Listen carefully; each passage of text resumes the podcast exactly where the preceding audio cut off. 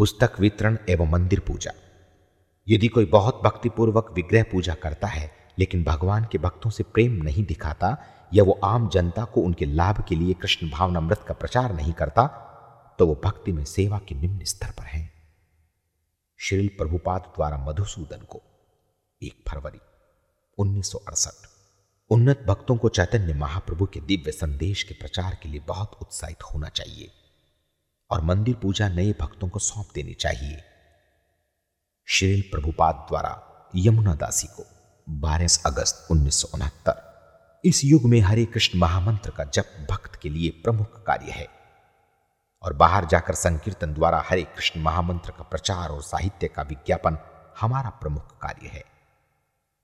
साथ ही साथ विग्रह पूजा की भी संतुष्टि की जाती है, लेकिन यदि उनमें से एक ही स्वीकार करना हो तो हमें सर्वप्रथम हरे कृष्ण महामंत्र के जप को प्रधानता देनी चाहिए।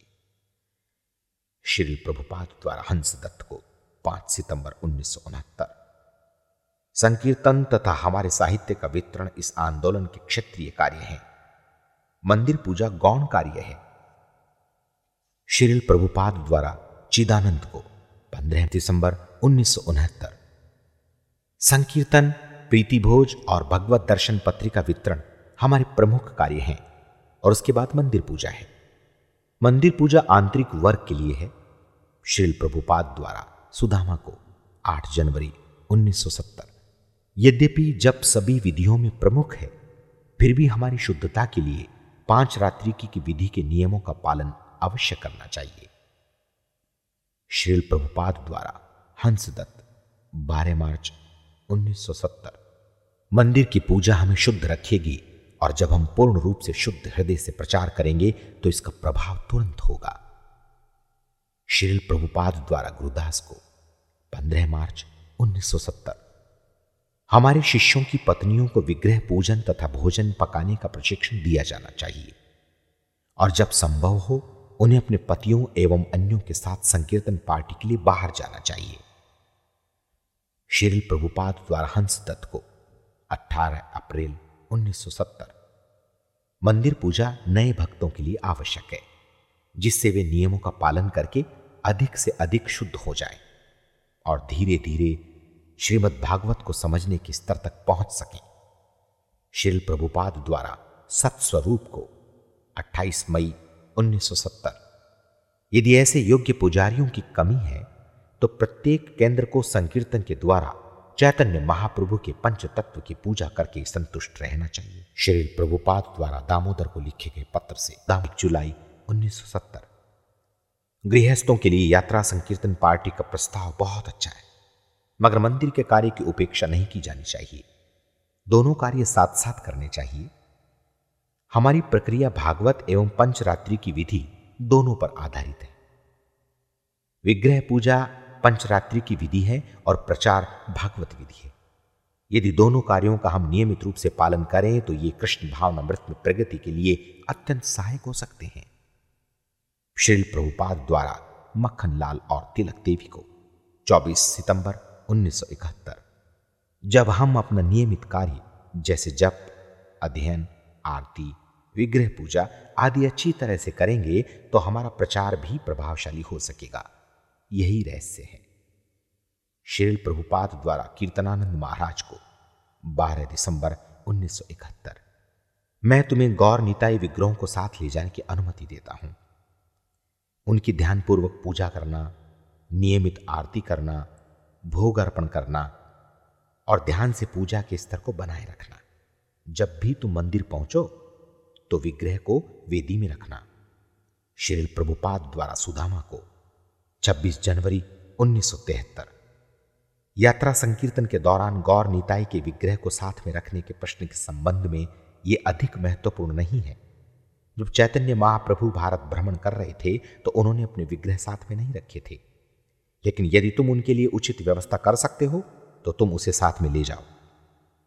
लेकिन यदि तुम कहते हो कि तुम्हारे पास ब्राह्मण नहीं है तो मैं सोचता हूं कि कुछ समय के लिए यह कार्यक्रम स्थगित कर दो।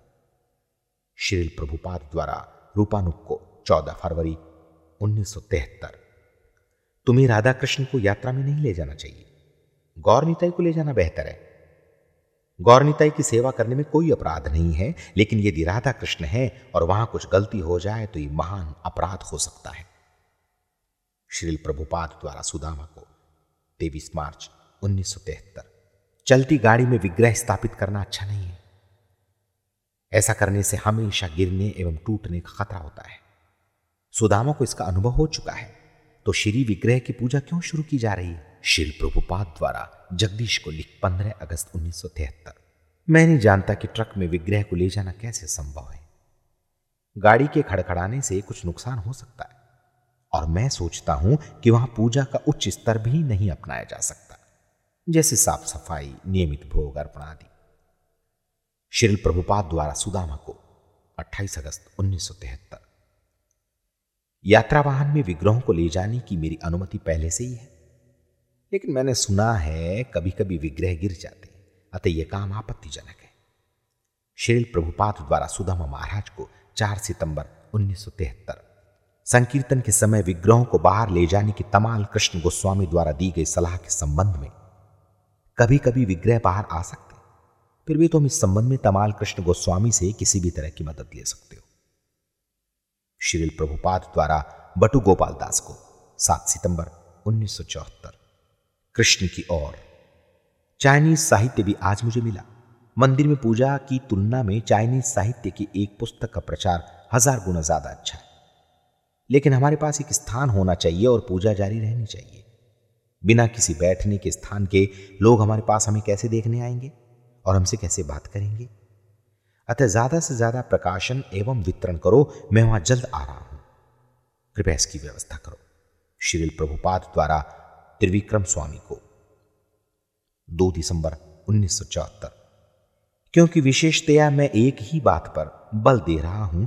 ऐसा करने का तात्पर्य क्या है कि अन्य बातें इतनी महत्वपूर्ण नहीं है। नहीं, प्रत्येक कार्य चलता रहना चाहिए। कृपया सैन डिगो में अच्छे प्रबंध के संबंध में मार्गदर्शन के लिए अपने मंदिर के अध्यक्ष अथवा अपनी जीबीसी से संपर्क कर। श्रील प्रभुपाद द्वारा ज्योति गणेशवरदास को सोलह जनवरी उन्नीस सौ पचहत्तर। एक और नए मंदिर का खुलना, एक और पुस्तक का प्रकाशन, यह हमारे इस आंदोलन की सफलता है।